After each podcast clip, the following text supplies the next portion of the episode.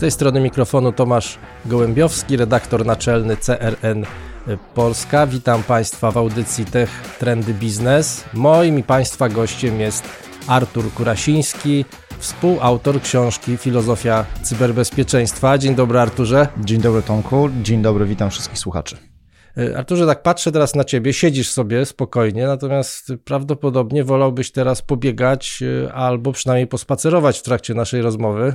No, jestem już trochę uzależniony od, od bieżni pod moim biurkiem, ale e, w ten weekend zrobiłem 50 km po Roztoczu, bo pojechałem na weekend właśnie na dwa dni, no trzy właściwie, z kolegami, także nie tęskno mi teraz za przebieraniem nóżkami, raczej chciałbym trochę mm, odpocząć, ale ponieważ była przepiękna pogoda jesienna i jeszcze nawet e, robiliśmy przejście przez strumień w, w popas w wodzie, więc powiem szczerze, że na razie marzę o tym, żeby trochę odpocząć i dzisiaj to pewnie dużo na hulajnodze pojeżdżę sobie dla odmiany. O, dla odmiany, ale nie elektrycznej, tylko takiej odpychanej. Elektrycznej, elektrycznej. Dlatego no ja właśnie. właśnie mam tą bieżnię, bo muszę sobie rekompensować to ilość czasu, którą spędzam jeżdżąc w mieście na hulajnodze elektrycznej, no i nie chodzą wtedy, więc stąd pod biurkiem moim jest bieżnia i wieczorem sobie zaczynam oglądać filmy właśnie pół godziny, godzina starczy. To jest jakieś kilka kilometrów. Jak chcę dojść do 10 tysięcy kroków dziennie, taką sobie postawiłem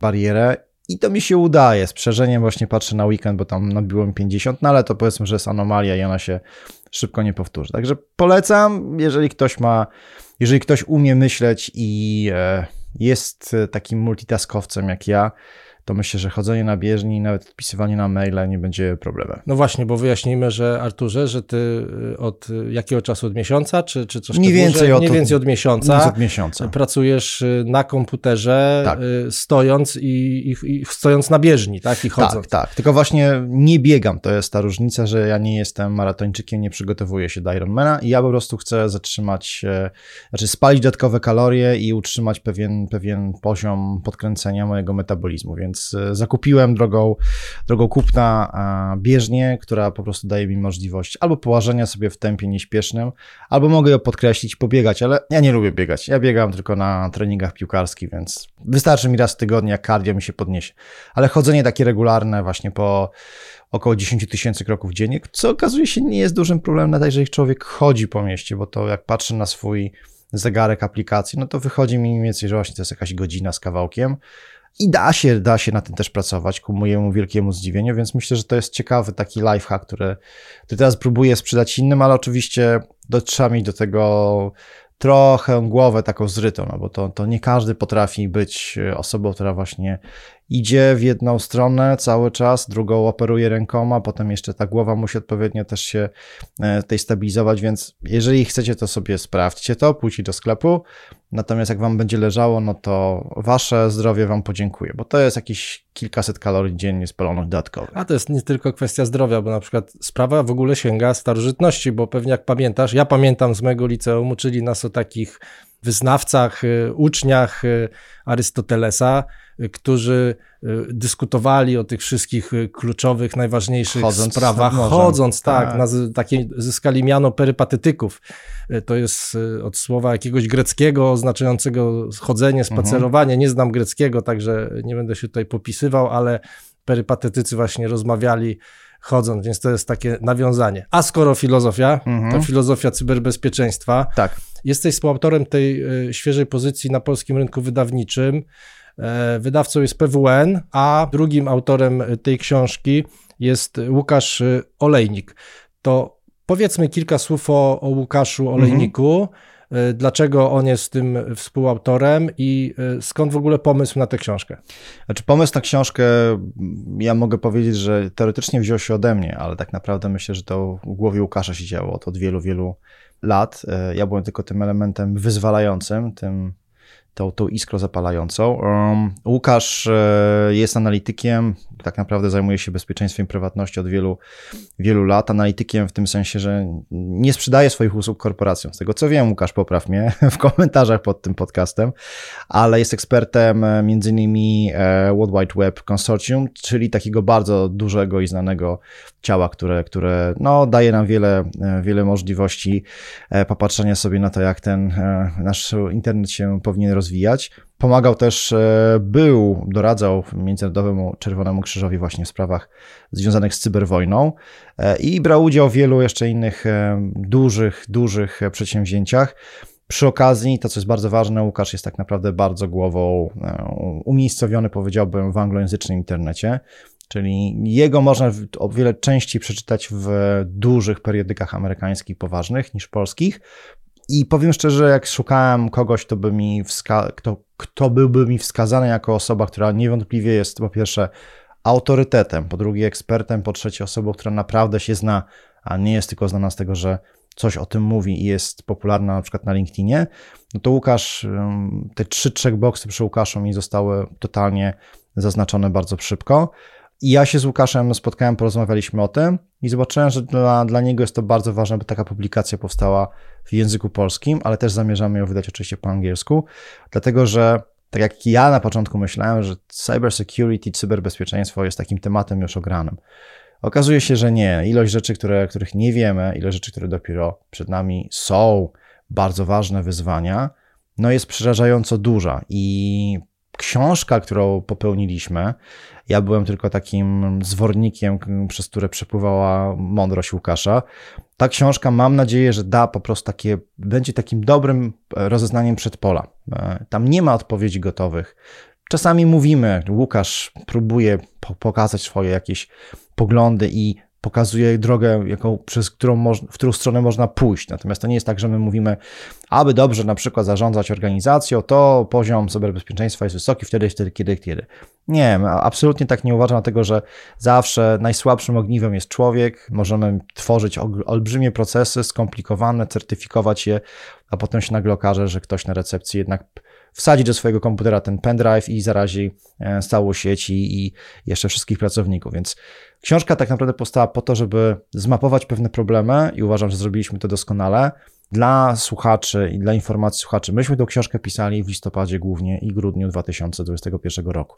Nie wiedzieliśmy jeszcze, że wybuchnie wojna, kolejny etap wojny w Ukrainie.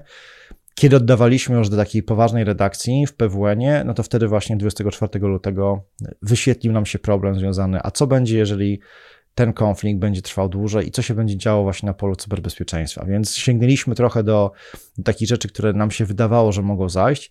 No i znowu, troszkę powiem może nie, niezbyt skromnie, ale jak na razie to wszystko, co pisaliśmy w książce, nawet z takim małym naddatkiem, że pewne rzeczy się jeszcze nie wydarzyły, ale Mam wrażenie, że napisaliśmy taki playbook do tego, jak patrzeć na tego typu konflikty. A to jest ciekawe, bo ja właśnie odniosłem wrażenie po, po, po lekturze książki, że ona była pisana na kanwie właśnie tej rosyjskiej agresji. No właśnie nie. Myśmy... A no właśnie, także to trafiliście, że tak powiem, w ten, w ten czas. Niestety i uważam, Niestety, że... Niestety, tak. To, to jest y, zaleta posiadania wiedzy eksperckiej i jest ona jeszcze na pewno zderzona z realiami innych konfliktów i innych wyda wydarzeń, które, które miały miejsca. I, I, Łukasz pewnie patrząc na to, co się dzieje w Ukrainie, dokonywał pewnego typu przybliżenia. Natomiast e, ja jestem zszokowany tym, jak niestety właściwie punkt po punkcie to, co napisaliśmy w tej książce, widzimy na zewnątrz. Pewnie, pewnie jeszcze rzeczy będą opisywane dekadami, bo wiadomo, po takich konfliktach powstają opracowania, pewne rzeczy są odtajniane, ale cyberbezpieczeństwo okazało się od, od, pierwszego dnia nie hasłem, które jest związane z ochroną serwerów, tylko właściwie ono przenika na, na wszystkie dziedziny naszego życia. Upomniało się o nas, krótko mówiąc. Trochę jak z polityką, tak? Możesz się nie interesować polityką, tak. ale polityka zainteresuje się tobą. Ja jestem ciekawy, dla kogo jest ta książka. Znaczy, nawiążę może do takiego komentarza internetowego w mediach społecznościowych, który popełnił Szymon Szcześniak, mhm. szef Code to Software. On e, stwierdził w takim dużym, tak, pozdrawiamy, pozdrawiamy cię Szymonie serdecznie. Otóż e, on, on w takim dużym uproszczeniu teraz powiem, twierdzi, że na przykład tutoriale dotyczące cyberbezpieczeństwa są trochę bez sensu, bo tak, ci, którzy się na tym nie znają, to nie chcą tego oglądać, to ich nie interesuje, oni i tak niewiele z tego zrozumieją. Ci, mhm. którzy się na tym znają, to stwierdzą, po co mam to, no, to oglądać, ja i tak wiem o co chodzi. Tak. W związku z tym one trochę trafiają y, w próżnię. Szymon y, na swoim y, koncie na LinkedInie pokazuje jakąś drogę wyjścia z tego. Ja tej drogi nie powiem, zajrzyjcie na konto tak Szymona, napiszcie do niego to on wam to wyjaśni, właściwie już to wyjaśnił w internecie. Także, czy nie boicie się z Łukaszem, że ta książka trafi w próżnię? Znaczy, ja mam wrażenie, że e, oczywiście temat, e, tak jak ja na, na początku do tego podchodziłem, cybersecurity to jest jakaś pewnie dziedzina, na którą powinien zwracać uwagę Microsoft, pewnie Facebook, duże koncerny technologiczne. Ale co, co mi do cyberbezpieczeństwa, tak? Ja mam hasła, ja mam swój program e, Password Manager, ja oczywiście nikomu tych haseł nie zdradzam, a poza tym kto by chciał hakować mnie A poza tym jestem tak? jakiś taki malutki, tak? tak Gdzieś tam schowany, żółczkiem. kto się mną zainteresuje. No chyba, żebym zostawił na pół godziny komputer w hali odlotów na lotnisku, no to pewnie po pierwsze ktoś by jakiś bomb skład tu się pojawił, a, a może ktoś by to z niego skorzystał i tam wpisał sobie jakieś brzydkie rzeczy. No ale pewno to, nie, to mi nie dotyczy. Konflikt w Ukrainie pokazuje, że cybersecurity jest po prostu elementem tak samo ważnym jak powietrze, jak, jak woda, jak elektryczność. To nie chodzi o to, czy my mamy na swoim komputerze hasła, które, albo inaczej treści, które są komuś potrzebne. To chodzi o to, że to jest właściwie nasza, nasza cybersuwerenność. My mamy prawo do posiadania, do bezpieczeństwa i do prywatności, nasze komputery, urządzenia elektroniczne, których mamy olbrzymią ilość. Nawet nie pamiętamy, gdzie. Właśnie wczoraj, jak wracałem z. Mm, byliśmy na tym, na tym wyjeździe, o którym opowiadałem. Postanowiliśmy w jednym z domków agro, agroturystyce sobie obejrzeć wieczorem jakiś wspólnie film. No i jeden z nas po prostu wpisał tam swoje hasła dostępowe do. Najpierw, żeby pobrać aplikację, to musiał się zalogować do sklepu Google'a, potem pobrać aplikację, bo to był Smart TV, no i potem jeszcze się zalogować do tego do tego e, serwisu no innego streamingowego. Nie było. I co się okazało? Potem, żeby to wszystko pousuwać, no to jak przeczytaliśmy sobie szybką instrukcję, niestety nie było innej drogi, jak po prostu wymazać całą konfigurację telewizora i postawić ją gdyby na nowo bo nie ma możliwości, żeby to było tak, znaczy inaczej. Jest to duża obietnica ze strony mm, twórcy oprogramowania e, tego telewizora, że wszystko będzie ok, ale ja bym nie chciał zostawić gdzieś w jakimś turystycznym, agroturystycznym gospodarstwie dostępu do mojego Gmaila, który będzie wisiał sobie i ktoś może kiedyś może stwierdzić, a ten facet tutaj jakoś tak dziwnie. Znaczy nie mam zaufania, tak? I to są takie rzeczy, z którymi, o których powinniśmy pamiętać. Czyli, czyli wasza książka jest po to, żeby ludzi przestrzegać, żeby do nich machać, tak. żeby im przed oczami tym cyberbezpieczeństwem gdzieś tam właśnie machać, mówiąc, słuchajcie, zwróćcie na to uwagę.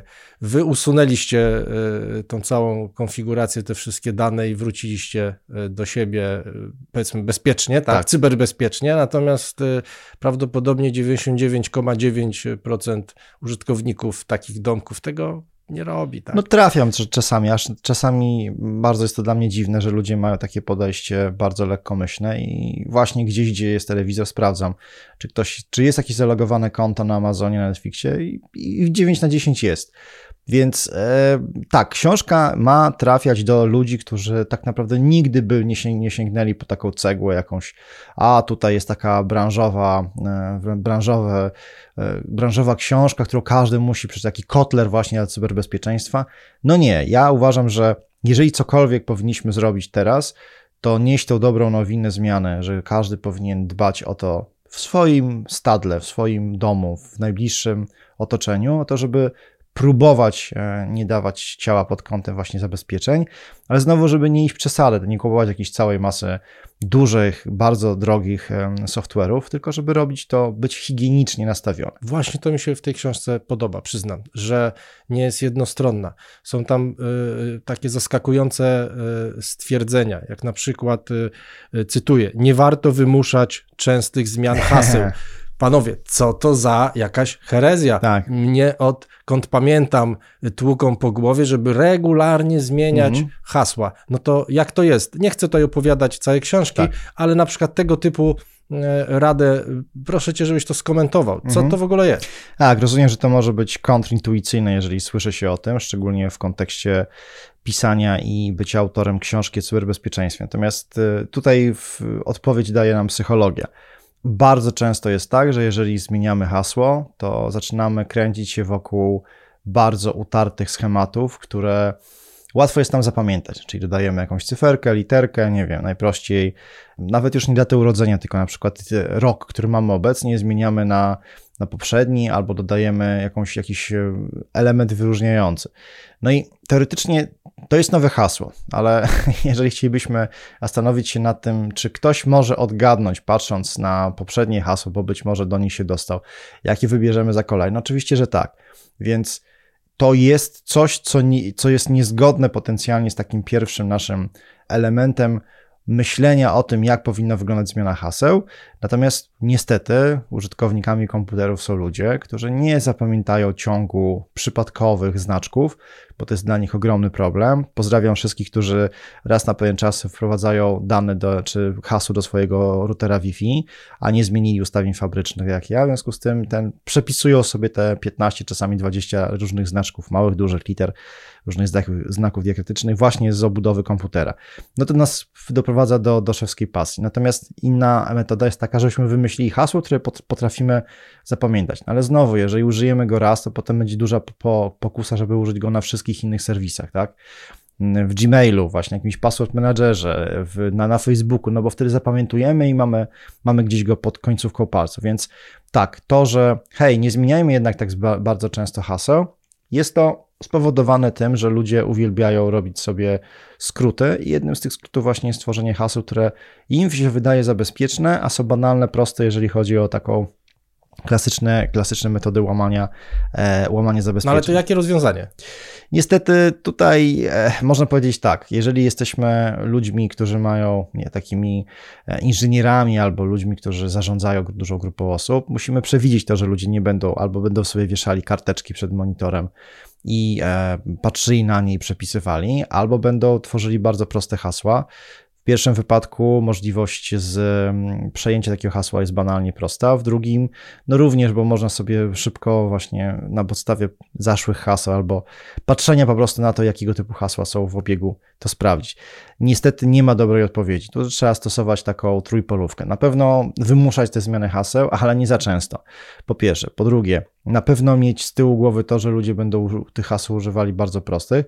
Po trzecie, może dać im jednak możliwość zapisywania tych haseł ja uważam, że to, to nie jest tylko mój pomysł, tylko między innymi właśnie czy Łukasza, czy, czy Piotra Koniecznego z Niebezpiecznika, że ten taki password, który mam budowany w przeglądarkę, to jest całkiem niezłe narzędzie, tak? Nie, nie bójmy się go. Oczywiście, znowu, no i zawsze ten, ten master password, który nas e, stoi tylko krok od tego, żeby te wszystkie hasła zostały w jakiś sposób ujawnione, ale powiem szczerze, że ja przestałem korzystać z jakichś komercyjnych innych technologii, tylko właśnie mam tą przeglądarkę. Wielokrotnie już miałem e, strach w oczach, siedząc na lotnisku, mu musieć odblokować jakąś aplikację mi niezbędną do właśnie zaczekowania się, sprawdzenia czegokolwiek i na ratunek przychodziło mi to, że pod palcami miałem internet i właśnie wpisywałem sobie tego password menadżera oficjalnego, tak, przeglądarkowego, mogłem sobie szybko sprawdzić, a nie instalować aplikację, szukać kodu i tak dalej.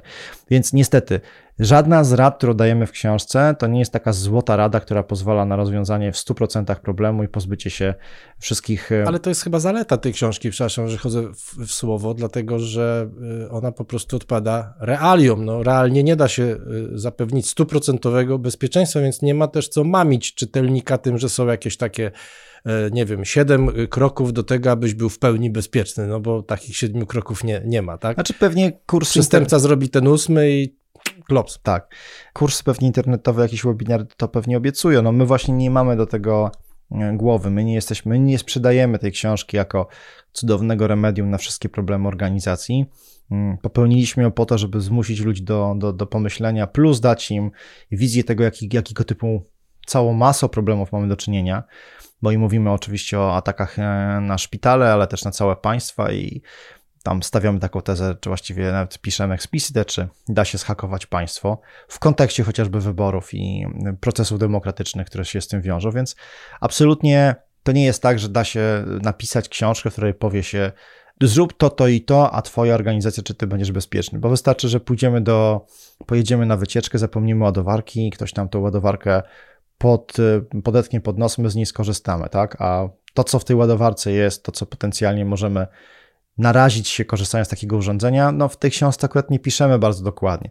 Takich rzeczy jest co dziesiątki, jeżeli nie setki. Ale Może... za to niebezpieczeństwo można minimalizować. Właśnie można. między innymi czytając tego typu lektury, prawda? Tak. Więc jakby to, to, to nie o to chodzi, żeby nie wychodzić z domu, bo mi cegła na głowę spadnie, Nie, tak? tylko nie. żeby, żeby wychodzić z domu zacho- zachowując e, wszelkie zasady e, bezpieczeństwa. Tylko trzeba je znać, krótko mówiąc. Mhm. Ale e, pozwól, że teraz nawiążę do trochę innej herezji, którą Tak. poruszacie w tej książce, to znaczy, cytuję, nie wszystko trzeba modernizować w kontekście infrastruktury Mhm. IT i w kontekście cyberbezpieczeństwa. No to znowu, Tak.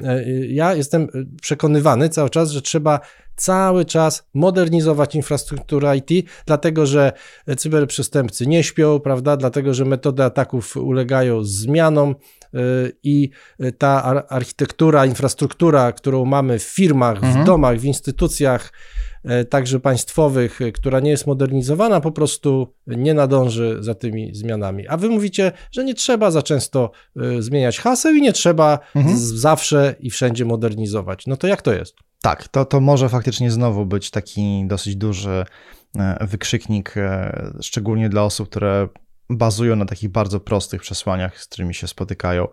Właśnie, słuchaj, wymień zawsze telefon na nowszy, miej ten najnowszy zestaw e, aplikacji u siebie i tak dalej.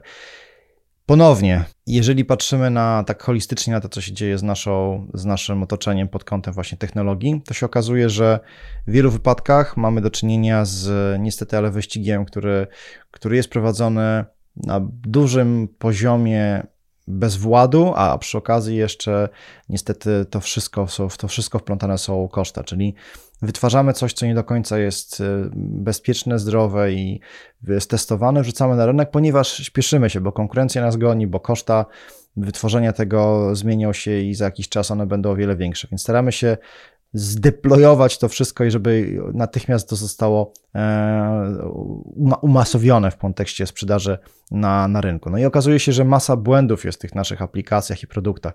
W związku z tym idea, która leży akurat za tym, za tym zdaniem, jest następująca. Jeżeli coś jest i działa i nie ma zbyt dużej ilości problemów z tym, to niekoniecznie musimy to zmieniać, dlatego że kolejny model będzie lepszy. Kolejny model może okazać się mieć taką ilość dziur w zabezpieczeniach, ale też jak gdyby w funkcjonowaniu e, swoim, że nie mo- to będzie nam nie, się nie opłacało. Będziemy mieli zbyt dużą ilość reklam- reklamacji, ludzie będą narzekali.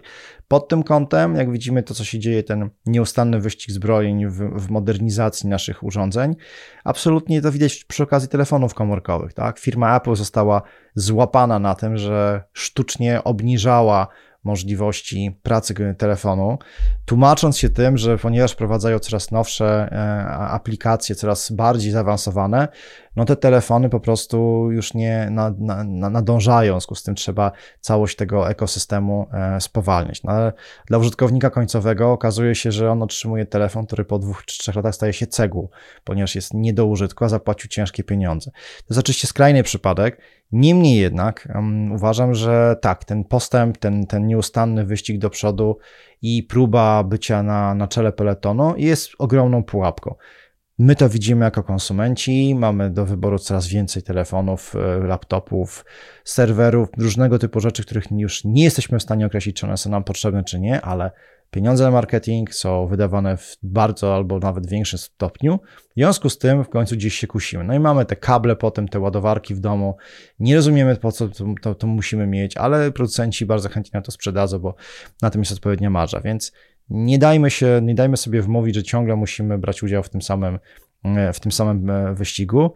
Fajnie jest zatrzymać się, czasami warto po prostu popatrzeć i stwierdzić, czy na pewno ja potrzebuję ten komputer, tak? Po co bym go chciał mieć? Czy 5% tego, co mi obiecuje, więcej działający, szybciej procesor, to jest to, co jestem w stanie, po co jestem w stanie zapłacić ciężkie pieniądze i przy okazji, czy ja coś na tym nie stracę bo potem się okazuje, że niestety niektóre aplikacje nie działają, bo to już jest nowy CPU, potem musisz mieć więcej, większą ilość RAMu, żeby tego swojego tam system do, do tworzenia grafiki postawić, korzystać. Także są plusy, plusy dodatnie i plusy ujemne, natomiast absolutnie uważam, że i żyjemy w bardzo szybko zmieniającej się rzeczywistości, która woła do nas: hej, tutaj musisz coś zrobić, wstań, natychmiast zrób, właśnie kup. I, a potem się okazuje, że my tego nie potrzebujemy. Ale no, zostaliśmy poddani presji.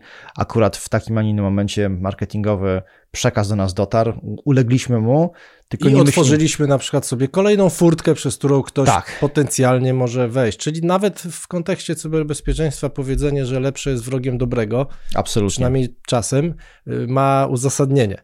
Czytelnikom y, przyszłym, y, potencjalnym te, tej książki warto mm, powiedzieć, że dotyczy ona nie tylko takich kwestii stricte, stricte technologicznych, ale również na przykład bierzecie się z, z Łukaszem olejnikiem za kwestię cyberubezpieczeń, prawda? Zadajecie mhm. takie pytanie, czy cyberubezpieczenia mają sens i podejmujecie próbę odpowiedzi. Tak. E, nie rozwijając tego tematu jakoś bardzo szeroko, bo to jest e, rozwinięte w książce, e, tak najkrócej, czy cyberubezpieczenia mają sens, czy nie? Czy mhm. warto się w ogóle zajmować tym tematem, kupić książkę, przeczytać o nich, a potem podjąć decyzję, czy odpowiedź jest nie, dajcie spokój, to jest wszystko jakieś naciągactwo?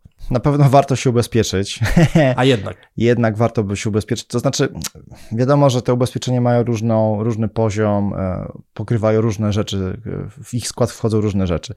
Natomiast kontrowersji jest kilka związanych z tym, z tym, z tym faktem, czy z tym procesem. Po pierwsze, troszkę jednak jest tak, że my zaczynamy zachęcać tych, e, tych hakerów, różnego typu złych aktorów, jak to ładnie jest po angielsku, back actors, e, do tego, aby te ataki przypuszczali, dlatego że no wiadomo, że to zawsze może skończyć się powodzeniem i wtedy e, ta wypłata, która jest powodowana na, dla nich, jest stratą dla organizacji, ale finałowo gdyby wszystkie strony zyskują, tak? Ubezpieczyciel wypłaca organizacji, czyli tutaj pokrywamy straty, E, osoba, która dokonała tego włamu, uzyskała dostęp do naszych informacji. W związku z tym, tak naprawdę nie do końca jest tutaj jakby.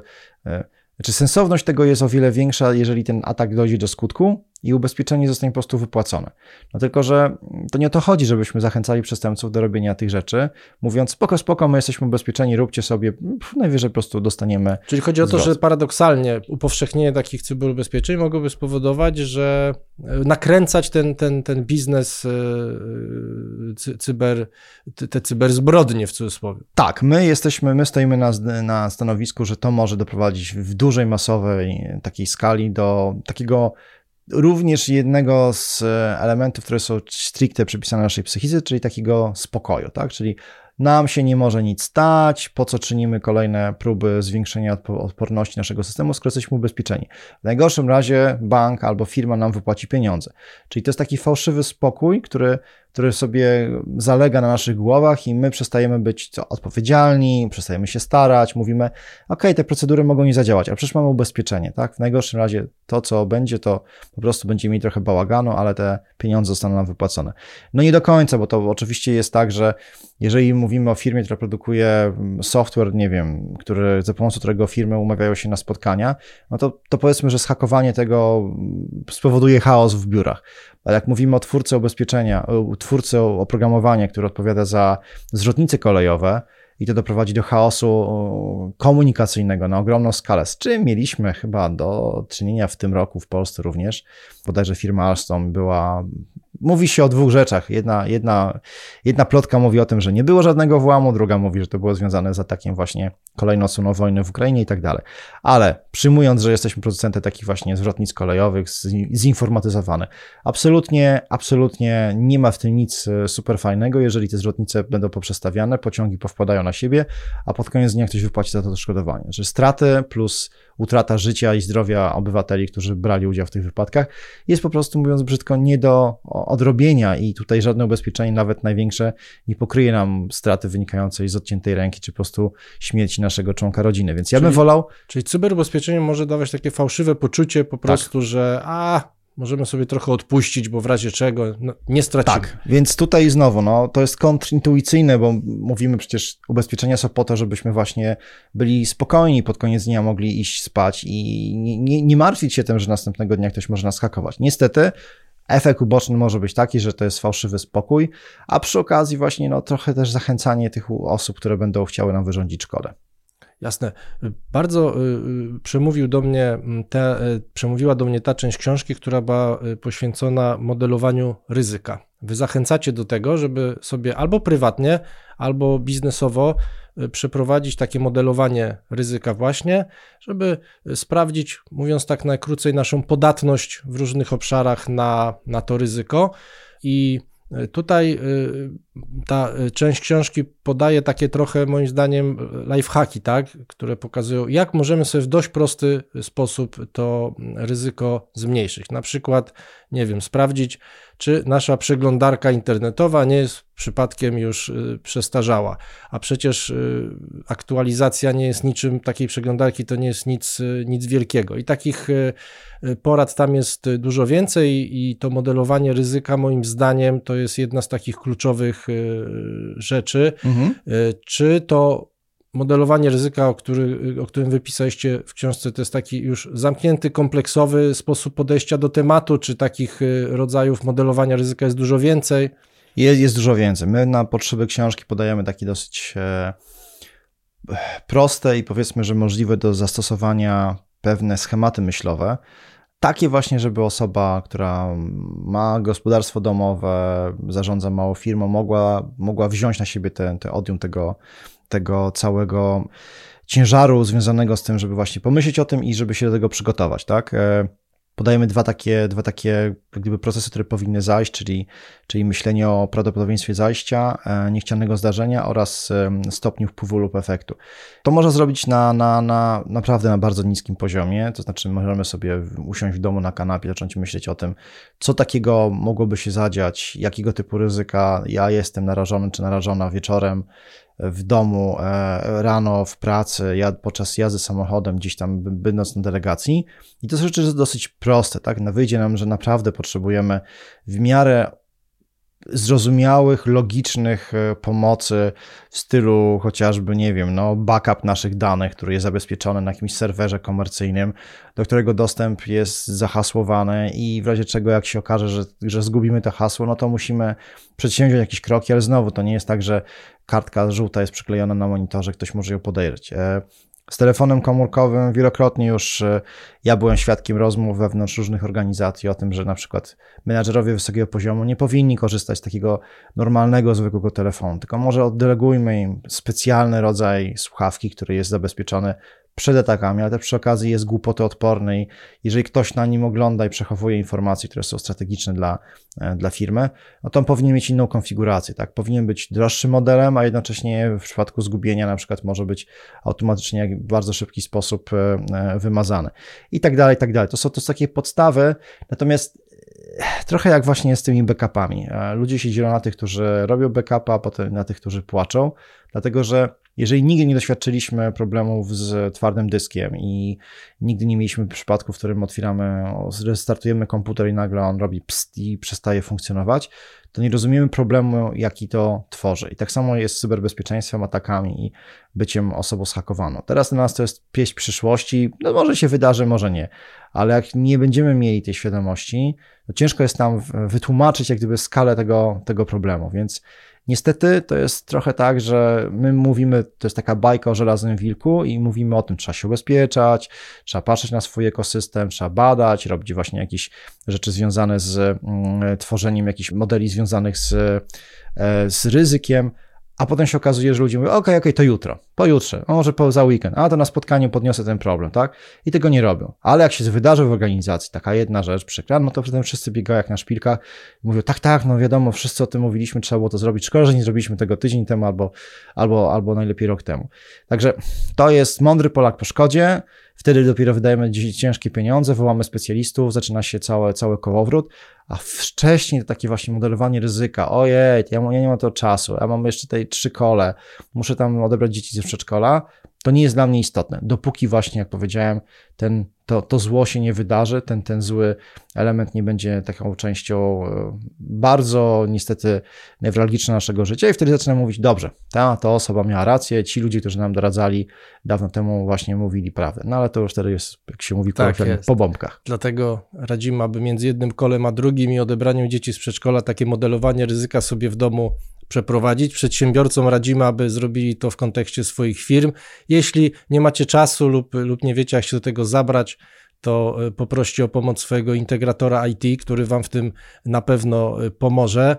A wszystkich e, zachęcam do przeczytania książki Filozofia cyberbezpieczeństwa, której współautorem jest Artur Kurasiński. Arturze, bardzo dziękuję Ci za poświęcenie czasu na rozmowę i za przybycie do naszego studia. Dziękuję serdecznie Tomaszu. Myślę, że mam nadzieję, że nie postraszyłem zbytnio, ale wręcz odwrotnie, że zachęciłem Was, drodzy słuchacze, do tego, żebyście przyjrzeli się swojemu środowisku, w którym przebywacie, bo to nie jest tak, że to jest jakieś pole minowe, tylko naprawdę to wymaga, tak jak każda mm, dobra e, instytucja, musicie patrzeć też na to, co może wyniknąć negatywnego, tak? Nie myśleć o tym, że to się na pewno wydarzy, ale mieć świadomość tego, że taki element może w waszym życiu zaistnieć. Takie cyberbezpieczeństwo, tak jak Tomek powiedział, stety, niestety, możecie o tym nic nie myśleć, nie wiedzieć i wypierać to, ale ono o was myśli i jest obecne w waszym życiu i kiedyś będziecie mieli na pewno z tym styczność. No, przyłączam się do tego apelu, jednocześnie zachęcam do subskrybowania kanału CRN Polska.